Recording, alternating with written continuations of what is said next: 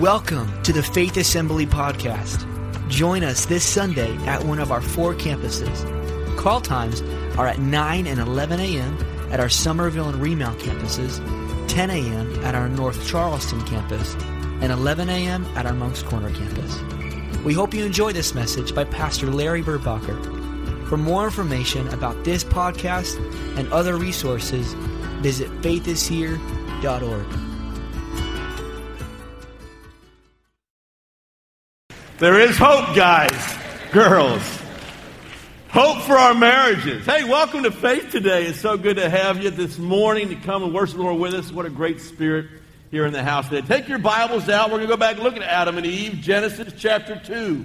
Genesis chapter 2. We're going to look at how it all began, how God formed the marriage, how He started it, and uh, take a look today at God's Word. Genesis chapter 2. And let's stand together this morning for the reading of God's Word. Genesis 2 and verse 18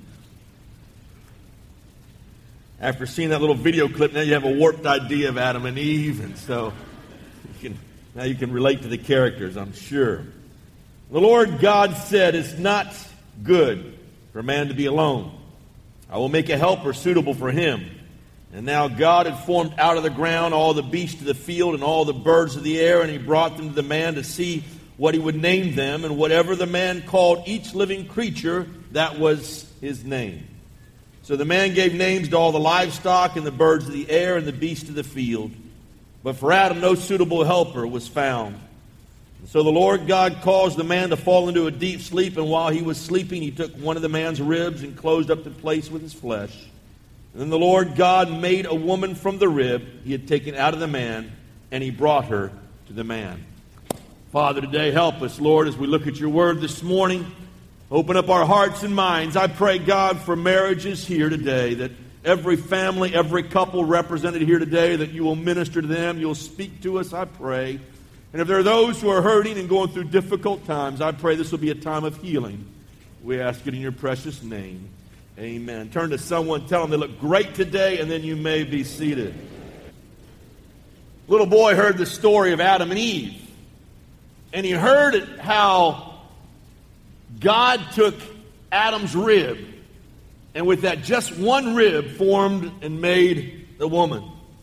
Well, that little boy was out playing one day. He's running hard, he's running fast, and he got one of those pains in his side that you get when you run too hard and you exert yourself too much or too long. And so he got one of those pains, and he ran home as fast as he could. He said, he said, Mom, God's going to give me a wife. I want to tell you something today. God did not give Adam a pain in the side. He gave Adam a partner. He gave him a helpmeet. And God designed the whole thing, and He set the whole thing up when He made it male and female. He created Adam and Eve. In fact, in verse number 18, He, he looks at His creation, and He said, It's not good that man should be alone. All the men said, Boy, some of you guys were weak out there. Ladies, just this is their chance to shine. Not good that man should be alone. In the text, there are seven times previously when God said, It is good. And he made this and said, It is good. And he made something else and said, It is good. God's goodness has a desire to give to its object. Because God is good, he gave goodness has to have an object to receive that goodness. And so with man, when he makes man by himself, he said is not good that man should be alone. Why is it not good? Because he would not have an object to show his affection to. Just like God in all of his creation always had an object to show his affection to, and he'd make something and say, It is good. But Adam, uh, who was formed in the image of God, had no one to, say, It is good, or to show his affection to, or show his love to, and therefore he says, It's not good for man to be alone because he has no object for which to show his affection to. It's not good. Verse 22, and it says, And God made woman now, it says made in the New International Version. It, it, literally should be translated, and God fashioned a woman. And so he takes and he forms and uniquely designs a partner for Adam. And he fashions her and he designs her and he creates her to be the completer to Adam's life. And so, not another Adam. God makes Eve different intentionally because of all of our weaknesses, men, because of the things we're not very good at.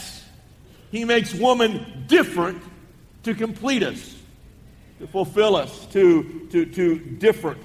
Verse 22, it says, And he brought her to man. God gave away the very first bride. There was nobody to walk her down the aisle. It wasn't a, a father walking her down the aisle for the marriage ceremony. God is literally the one who gave the woman to Eve. He is the first one to give the bride away. I want to tell you, you've got to believe that God has given you your wife. God is the one who gave you your wife. And when you understand it from that perspective, when you join together in marriage and in, holy matrimony, it is God who gave you your bride. God gave Eve to Adam.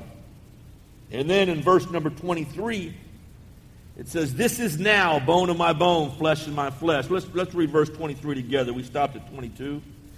It says in verse 23, And the man said, This is now bone of my bones and flesh of my flesh. She shall be called woman, for she was taken out of the man. In other words, he is saying, This is now my wow.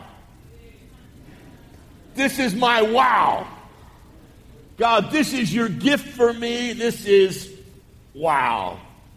Adam had looked around, he had named all the animals, and the Bible says he saw in naming all the animals and the aardvark and the platypus and all those weird names we got today. In naming all the animals, he saw there was no one else like him. And, and so when Eve is brought to him, he says, Wow, or this is it. This is it.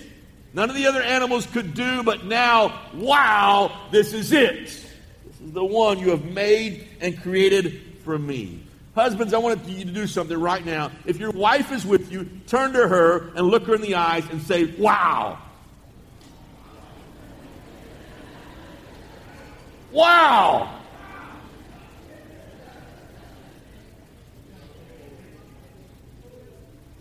Now, here's the problem. We have some marriages today that have lost the wow factor. The enchantment's gone. The, the mystery's gone. The, the excitement's gone. And, and some of you may even have a little even difficulty with that exercise because the wow factor just doesn't seem to be there and, it, and it's gone and it's not like it used to be and the, the flame's not burning as brightly. Adam realized that Eve is God's gift for him. And so, husbands, when you look at your wives, uh, you've got to look at her as a gift that God has given you to complete your life, uh, different from you, uh, fashioned, formed uniquely by God and uniquely for your marriage. Uh, and so when you look at her, there ought to be that, wow, thank you, God. Verse 24.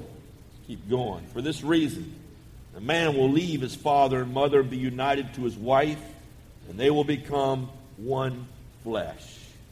Now, notice when, when uh, Moses writes this, reflecting on Adam and Eve, they didn't have fathers and mothers.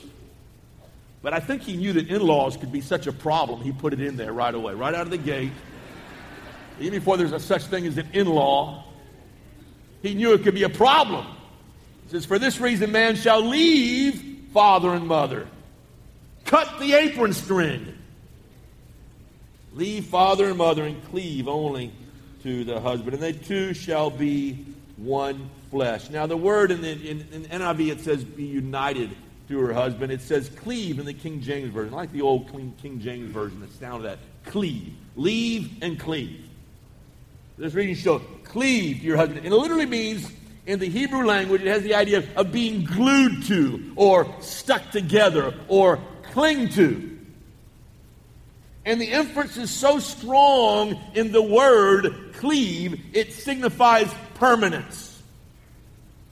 You don't enter the marriage with an escape clause. There's not an escape clause. You're not looking for a way out. You're not looking for a, a new start. There are no escape hatches. And so, for that reason, let me just throw this out right now. And we're just still in the introduction. We're going to get to the, the meat in just a moment. But listen to me. Never say the word divorce in your marriage. Don't ever speak that word to one another. I don't care how angry you get, how upset you get. Take a walk, walk around the block, cool off, but don't let the divorce word come out of your mouth. You're speaking death to your marriage. The husband and wife shall cleave, cling to, hold on to, permanence, no escape hatches. When you marry, it's like going in the door of a submarine. When you marry, you take that plunge, uh, never to open that door again. Right? When you're underwater, you're not going to open the door to the submarine. And so when you marry, you are taking a plunge that says, I will never open that door of escape from my marriage. Now, I, let me just, I know there's many in here who have gone through the heartbreak of divorce. And, and, I, and probably of, of all the people sitting here, you are nodding your head as strongly about how painful and how hard divorce was. I think it's something that when you got married, no one ever intended to get a divorce, but it happened. Now, now, the good news is God's a God of grace and God's a God of mercy and God gives second chances and, and, and all that is true in the Word of God. It is completely true and there. And yet I know sometimes when I talk about marriage, uh, it brings up painful memories. Some of you got a divorce because your husband or your wife left you and you were simply abandoned. And through no fault of your own, you're, you're by yourself or you had to remarry or whatever the situation may be. Others, others of you were in a painful marriage and your husband or your wife cheated on you and they were unfaithful to you and they were unfaithful to your marriage vows. And you went through just incredible pain of rejection, incredible pain of divorce and heartbreak, and, and, and it was hard on you. And, and for some of you, maybe you just grew hard in your marriage. You know, the Bible says that, that, that there's divorce because of the hardness of our hearts. And so we get hard and we get selfish and we get prideful and we don't forgive one another and we don't, we don't apologize and we don't work it out. And it's like two people fighting for their own territory and eventually they grow further and further apart until divorce becomes what they think is their only answer. But listen to me. Whatever led to your breakup, whatever led to the pain that you went through, God's grace is great. It is greater than our hurt. It's greater than our pain. It's greater than our past. God's grace is great. He loves you. God can redeem your past. And God can give you a glorious future. But for all of us here that are currently married, for everybody in here who hopes to get married one day, let me say it again. Don't ever talk about divorce. Don't ever talk about divorce. There's an answer in Jesus Christ. Billy Graham's wife was asked if she'd ever thought about divorcing her husband. And she answered it this way No, I've thought of murder many times, but never divorce. it's a great answer.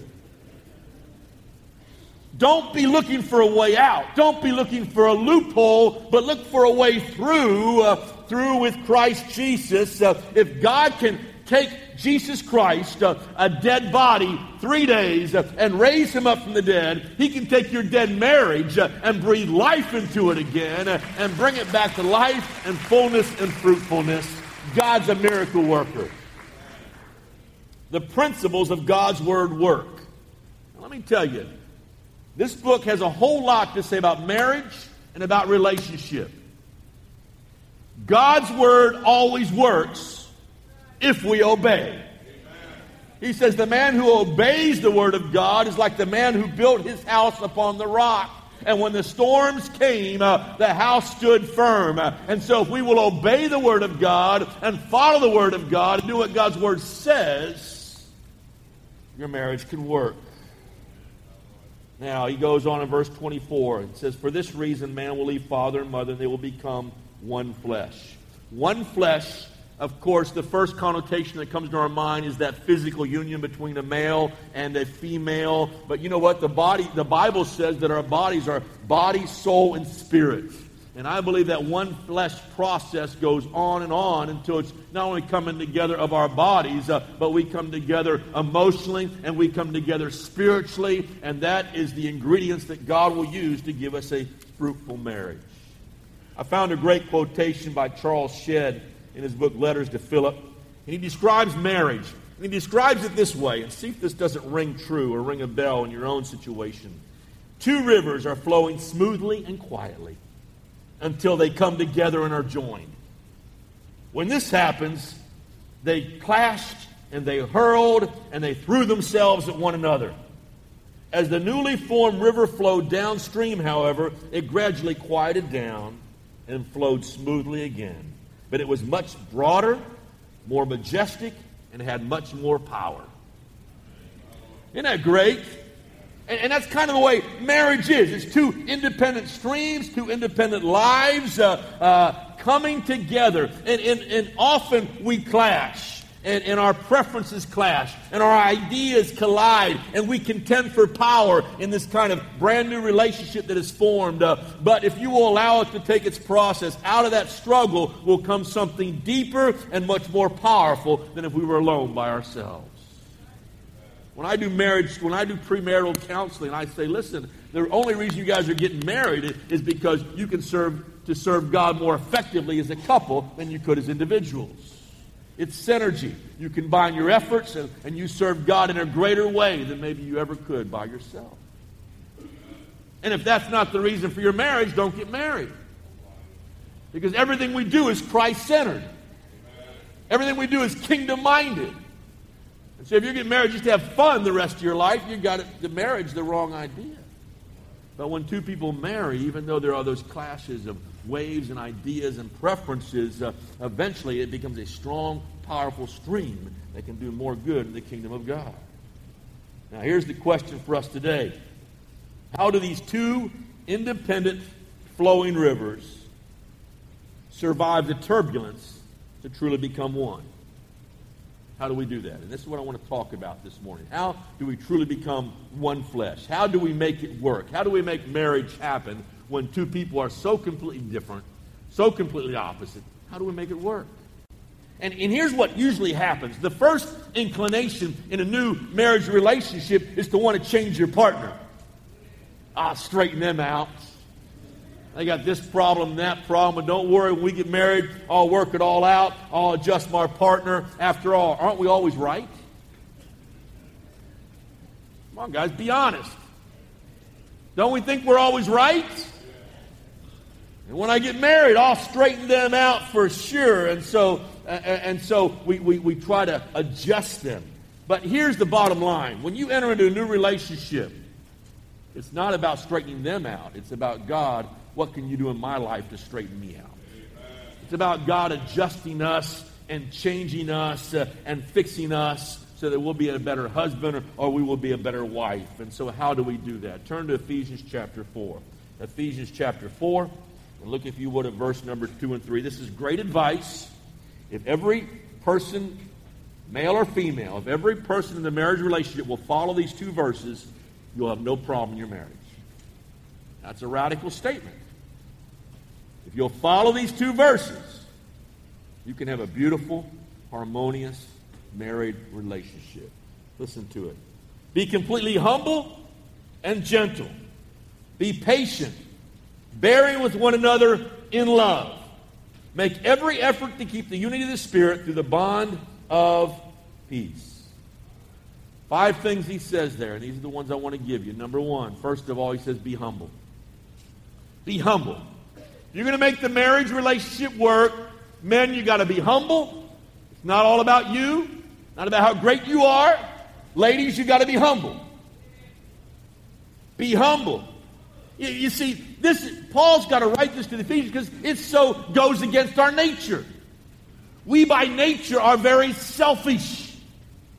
By nature, it is all about me, myself, and I. And so he says, selfishness and pride is at the root of marriage problems.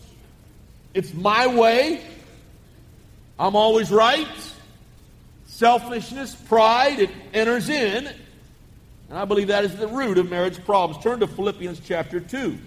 He talks about it there to the Philippian church. He says in verses 3 and 4 Do nothing out of selfish ambition or vain conceit, but in humility, here's humbleness, humility, consider others better than yourself. Now, listen, ladies, if you're considering your husband better than you, it'll work.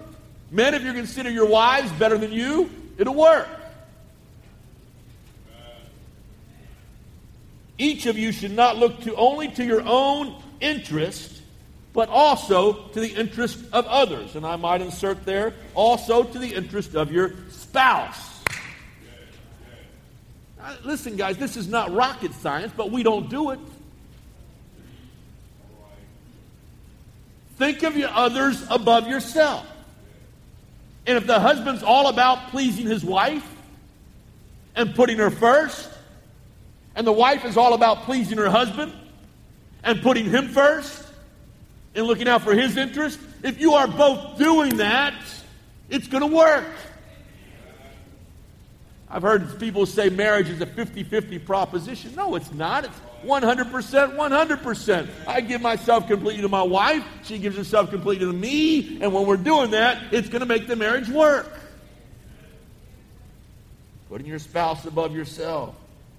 I, I would encourage you, listen, cultivate some shared interest. If you're going to really put your spouse above yourself, you got to do some things they like to do. Cultivate some shared interest. So it might mean, guys, listen to me. Guys, it might mean you have to literally go out to eat and talk.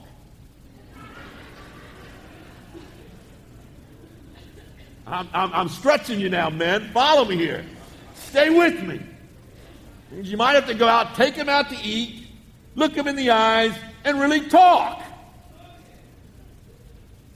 Now, let me take it a step further. And I, I know, men, you're getting ready to throw things at me, but it might mean at some point you may even have to shop with them. Oh, my goodness. I know, I know. I can see the anger boiling, Pastor. Please be quiet. I'm going to go one step further, guys. It may mean at some point you have to watch a romantic comedy with them. Oh, no. I know, I know, I crossed the line there. I'm sorry, guys. I'm just talking about cultivating shared mutual interests. Why? Because you prefer them above yourself. Not about getting your own way. Okay, girls, I got a little bit for you here. It may mean you need to go to one of his softball games. In the heat, burn it up, team's getting killed. Your husband's fouling out, but you're still there. Oh, baby, you're doing great. Drop the fly ball, no problem. I still love you. Okay. It may mean, ladies, you do something recreational together. Walk together, kayak together, scuba dive together. Okay? You follow me here? It may mean that sometimes you will watch an action movie with him. All the guys say, yeah. You, you see how, how different male and female are, and yet Yet, if we do what Ephesians tells us, if we live in humility, if we honor them above ourselves, if both people are doing that in the relationship, you have a relationship that can work. It's all about pleasing the other person. Now, listen to me. The Lord has given me a wonderful helpmeet who completes me, who knows how to please me. And I try to please her, although I don't always succeed. I do as well as I can. But Jeannie typifies what this next point is all about. So I'm going to ask her to come. And she's going to help me. She's going to preach the next point for me. And uh, come on up here. Give her a hand. Isn't she great? I am so, so blessed to have her. And she's going to talk to you about the next point in Ephesians 2. Well, I just want to let you know I am the blessed one because God has given me a tremendous mate, and I'm just so thrilled. My wallet. I, I love this man, and he's great to my family and to myself. But I just want to talk about the fact of being gentle. That's one of the ways that we really can grow our marriage. And the, the other word for gentle is meek. And for so long, we've misunderstood the word meek. It does not mean weakness.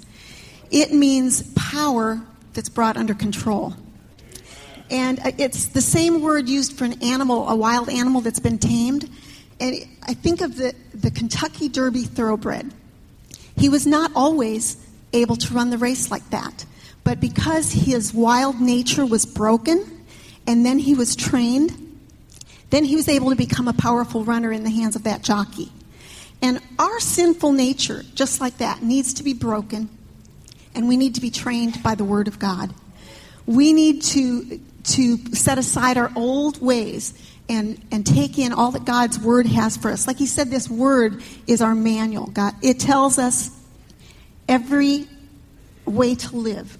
And, and God wants us to be gentle, to have a gentle spirit. That is one of the gifts of the Spirit that we can cultivate through relationship with Jesus and by being in His Word.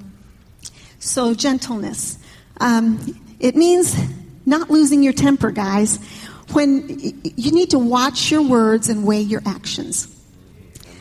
When, when you get frustrated out in the world, in your workplace or on the road or whatever, don't come home with those frustrations all built up and then you lash out at your wife. She doesn't even know what's going on. Don't let that anger come out at the one you love. You need to find another way to release that. But um, yeah, don't, don't let that come out on your spouse. Never, ever is there a reason for verbal or physical abuse. Amen. Right. You need to find, if you have a, a problem with frustration or something is, is eating you, find a way to, to burn that off without lashing out at one you love or at any, anybody. That gentleness does not have, give any reason for verbal or physical abuse. An unchecked anger problem will only cause um, devastating effects on your relationship. That's right. If you do not get that under control, you're going to ruin your relationships, and not just with your spouse, but with your family and your friends. It, it leaves a constant sense of tension with your partner. Uh, Have you ever noticed somebody who you, you feel like they're always walking on eggshells around their, their mate? They can never just let down and be themselves and have fun, but they're always almost afraid of being yelled at or something happening. That unchecked anger gives, uh, it, it causes that sense of security and peace in your home to vanish. So you don't want to live like that. Nobody wants to live like that. It creates an argumentative relationship, an adversarial relationship, and lots of confrontations. That, that again, God wants peace in our home. Amen. Okay? Amen. And it causes a loss of physical closeness. When you feel that way, there's no way that you can connect and get close with the one you love. It makes you want to pull back. So remember that in, in trying to develop that um, characteristic of gentleness. Also, if you tend to be a bully or a nag, that causes your partner to just shut down. And that's not what you went into marriage with. You wanted relationship and love and, and to, to, um, to enjoy life together. But when somebody feels bullied or nagged, they're just going to pull back away and shut down their heart. Okay? Words spoken in anger cannot be taken back. It's kind of like a flower. When you pick a flower and you start pulling the petals off, you can never put those petals back on. Those words that are spoken cannot be brought back. They're out there, and words can crush your self esteem. In Proverbs, it says, A man's spirit sustains him in sickness, but a crushed spirit who can bear? In Proverbs 18:19, a brother offended is harder to be won than a strong city, and their contentions are like the bars of a castle. A man said that he and his wife hadn't fought for 50 years. He said, When I get angry, I take a walk. I've had pneumonia five times, but never a fight. Uh, now, we are blessed. We hardly ever have had a fight. I can we remember? I, I maybe, maybe one or two in the five years, but I think because through the years we both learned to set aside our own selfishness, our own desires, and to learn to put the other person first. So we work through our issues together instead of fight. Doesn't usually do any good. Oh. Honey, would you read James 1 19 and 20 for us? Yeah, it says, My dear brothers, take note of this. Everyone should be quick to listen, slow to speak, and slow to become angry. For man's anger does not bring about the righteous life that God desires. How long will a tug of war last if someone drops their end of the rope? It's over in, instantly. It doesn't last very long. In fact, the other team will probably fall over because they've been pulling so hard. So, but stop, listen in your argument, and maybe even be the first one to say, I'm sorry. Okay? Good. One way to describe um, meekness is that when God's word speaks to you, you're teachable. You want to be God directed. Right. Right. Okay? When you are controlled by the Spirit, when you have that, that quality of meekness or gentleness, you can control your tongue, your temper, and your actions. God wants to bring your life under control so he can grow your marriage. Amen. Thank you, man. All right, stay here because I'm not done yet. Amen. Be gentle. The third thing the Apostle Paul says in Ephesians be patient. Be patient. Now, uh, how many of us could be patient if it just didn't take so long? right? I mean, listen, this is a tough one. It's a tough one for me. It's tough for, for us. It's tough. It's tough to be patient. Patient literally means long tempered or slow to heat up. I like that definition. Slow to heat up. And, and, and when he talks about be patient, he's not saying, man, it's not just about waiting for your wife to get her makeup on and go somewhere. Okay, uh, we know that's going to come with territory. That's going to that's a given, and you're going to do that the rest of your life. Sorry about that. But but when he says be patient with the other person, is it is to show a genuine acceptance of your partner. I accept you for who you are. That's that's real biblical, God given patience. It's a genuine acceptance of our partner. Now, I said it earlier, I'll say it again. So many get married with the idea I know my spouse has some problems, but I'm going to fix them. Right? Now, let me tell you the way to bring about change. Baby, come up here. If, if something's going on in my wife's life, and she's not perfect, she looks perfect, and uh, but she's not. I guess she, I, am going to tell you, she's not. And uh, but if, if if if I want my wife to change, or you want your husband to change, the best way to do it is through love and encouragement. And so I love her and I encourage her. The way not to change your spouse is through ridicule or criticism. Because as soon as I start to criticize her, she shuts down. Because nobody wants to be fixed. We want to come along and fix it. So we think I'm going to fix my spouse. I'll straighten them out. I'll fix them. And so we criticize and we pick out what we don't like and we attack them. And what happens is they shut down. But if I speak words of love, if I speak words of encouragement, your spouse opens up. And there then creates a platform for change. So patience has to do with, with uh, uh, genuine acceptance of my wife, my spouse, and I honor her, I accept her as she is, and then as I love her, as I encourage her, change comes along the way because all of us need to change. We're always being changed into the glory of God. Now, now patient carries another idea. Listen to me here. Patient also means I'm not going to give up on that relationship. Because I'm patient. So I hang in there. And, and if let me just encourage you, church, listen to me. If you are going through marriage problems now, don't wait too long to seek help. Because sometimes we're in the middle of the conflict and we can't see the answer. We can't see the source of the problem. We can't determine what the root is. And sometimes a gifted counselor or someone else can help you in that marriage relationship. So don't wait too long. Listen to this statistic only 15% of marriage problems seek, uh, only 15% of couples who have marriage problems seek professional help. 15%. Of the 15% that seek help, 90% are actually helped and their marriage saved. So don't be too proud, too egotistical to say, I know what's wrong and I got all the answers and, and we're going to make it and we're going to beat each other up and we're going to get through this thing. Listen, there are times that we need help. And so that's why he puts members of the body of Christ, members of the family of God that will help us, lift us up, encourage us, and also see clearly. They're objective.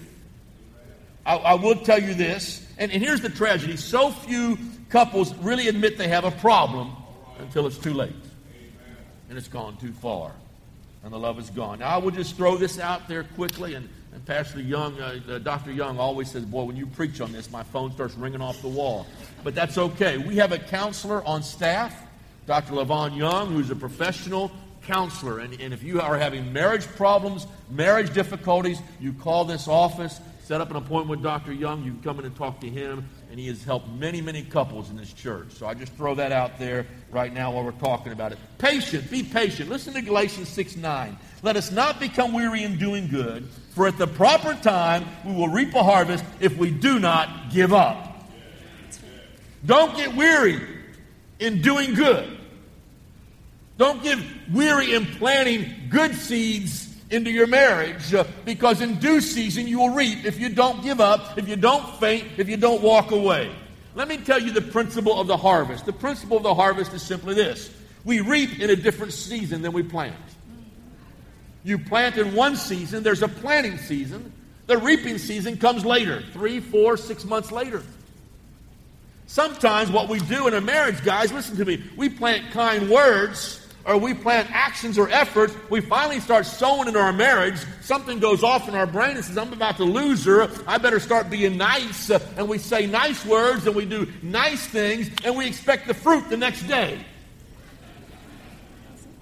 Listen, you've been a grump for 10 years. And you're going to be nice for a week and all of a sudden think you're going to turn everything around? But don't stop being good. Don't stop speaking love. Don't stop being kind. Don't stop being sweet. Don't stop putting her above yourselves. Don't stop being gentle. Be patient because the reaping will come. Okay? Get strength from God who never gave up on us. Aren't you glad God never gave up on us? We blow it again and again and again. We keep doing the same dumb stuff over and over again, and God still loves us. And God still forgives us. And so don't give up. Don't give up on your marriage. Be patient. Now, the next thing that the writer Paul says is bearing with one another in love. Jeannie, talk to us a little bit about what that means.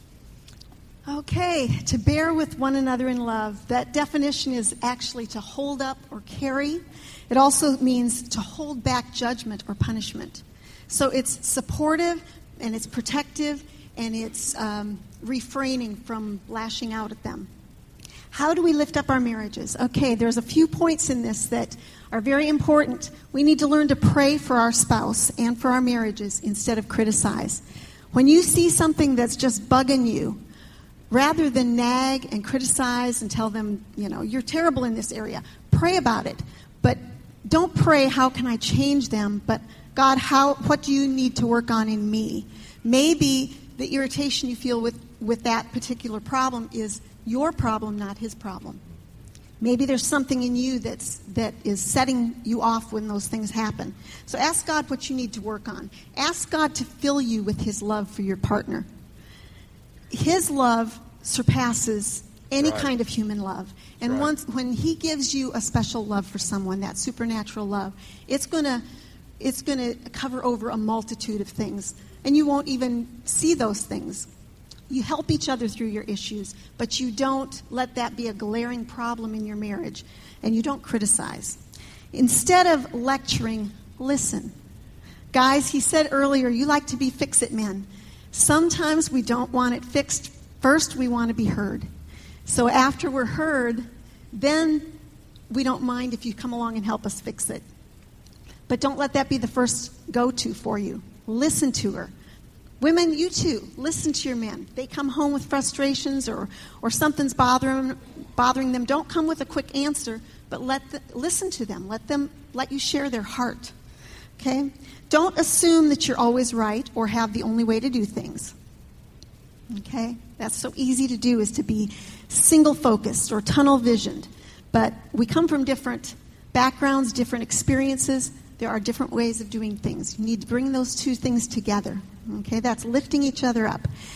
Verbally build up and do not tear down. You know, an affirmative word can go so far in pulling greatness out of your spouse. If you are always cutting them down, saying what's wrong with them, what they do wrong, that's just going to pound them into the ground. but affirming, loving, encouraging words draw them up and it causes them to do things that in themselves they probably think they would never be able to do. But it pulls that goodness, that greatness out of us. Okay? And demonstrate through actions, not just words, your special love and concern. Actions do speak louder than words sometimes. And for no reason at all. It would be really nice one day out of the blue just to surprise your wife with something that you know she's really had her eye on or just something that would brighten her day. And it doesn't have to be an anniversary. Bring her a single flower or, um, you know, take her out for a, a walk to a, a special, beautiful place or something to let her know that you're thinking of her. And women, same thing for you. You know your guys have something that they really enjoy but maybe don't always have the time to do. You find that for them. You, you think of ways that you can lighten their load, encourage them, show them your love. And do it through actions, not just words. Amen. Maybe I will try to do better. I know this was for me. She's preaching to me right now. Thank you. Yeah, give, give her a hand. Thank you.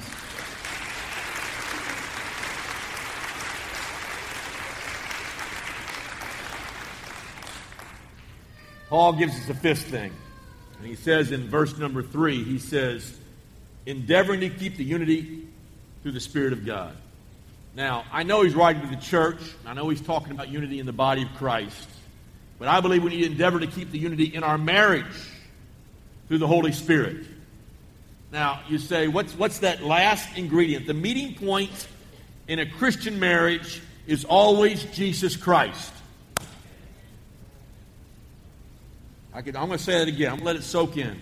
The meeting point in a Christian marriage is always Jesus Christ. It's based around Him. That's how we maintain unity through the Spirit of God, is because of the person and work of the Lord Jesus Christ. Now, I, I don't know if you've seen, I don't, I don't know if we, they drew it on, the, on your outline or not, but you've seen the, the illustration of the triangle. You got Christ up here, who's the head. You got male here, female here, husband here, wife here. What happens when you guys get closer to Christ? You go up that triangle, and automatically, by getting closer to Christ, you are getting closer to each other. And if you really want a, a harmonious, beautiful, wonderful, godly, God fearing, God honoring, fruitful, happy, exciting marriage, get closer to Jesus and you'll love each other more. It is incredible the way that works. The Bible says, How can two walk together unless they agree? Now, listen to me. Jeannie and I, there's a ton of things we will never agree on. So that does that mean we can't walk together? No, let me give you a, a better definition of that verse. Uh, the key is not necessarily agreeing with each other, but I agree with Jesus Christ. I agree with God. I agree with God's Word. I agree with what the Word of God has to say for my life. Uh, and if I agree with Christ and God's Word, then I can walk together. Isn't that neat? When we walk with Him, we can walk with each other. And that's why she said earlier pray for your partner, pray for your marriage, center your life Center your home around the Lord Jesus Christ. Uh, now, I've got good news this morning. There is hope for marriage today. There's hope for your marriage today. Uh, you may think it's done, over, finished, uh, but I want to tell you, there's hope today through the Lord Jesus Christ. I believe that. Marriages are under attack like never before, but there's hope for a godly Christian marriage. Marriage is God's idea, He can make it work. No matter how desperate your situation may be, God is able to take your marriage uh, and turn it around. Uh, but listen, you, you've got to trust in God and you've got to desire God to do that. You, you may be saying, well, well, Pastor, I don't even have the will to try anymore. I've tried so long. I've given it my best shot. The feelings are gone. The love is gone. I, I don't even have, Pastor, the will to do it. Listen to what Philippians 2:15 says. For it is God who works in you to will and act according to his good purpose. You may not feel like it, you may not like have the will or the emotions anymore, but it is God who works in you to will and do His good purposes. God can do it in you. God can even give you the will. God can give you the strength. God can change your heart. God can do all those things. Your marriage can be healed. Your home can be transformed if you'll start by letting God renew your mind through His Word and through the Spirit of God. That's good. That's good stuff.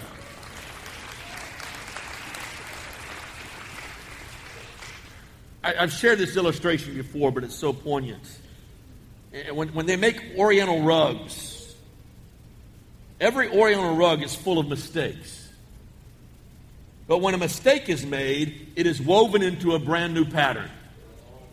Right? And God can weave your mistakes into a new tapestry if you will surrender to Him. There is hope today for your marriage. I'll say it again. There is hope today for your marriage. If you believe that, say amen. amen. Hallelujah. Let's stand together. Everybody standing. Thank you, Lord Jesus. Our musicians, go ahead, come on up. Thank you, mighty God. Hallelujah.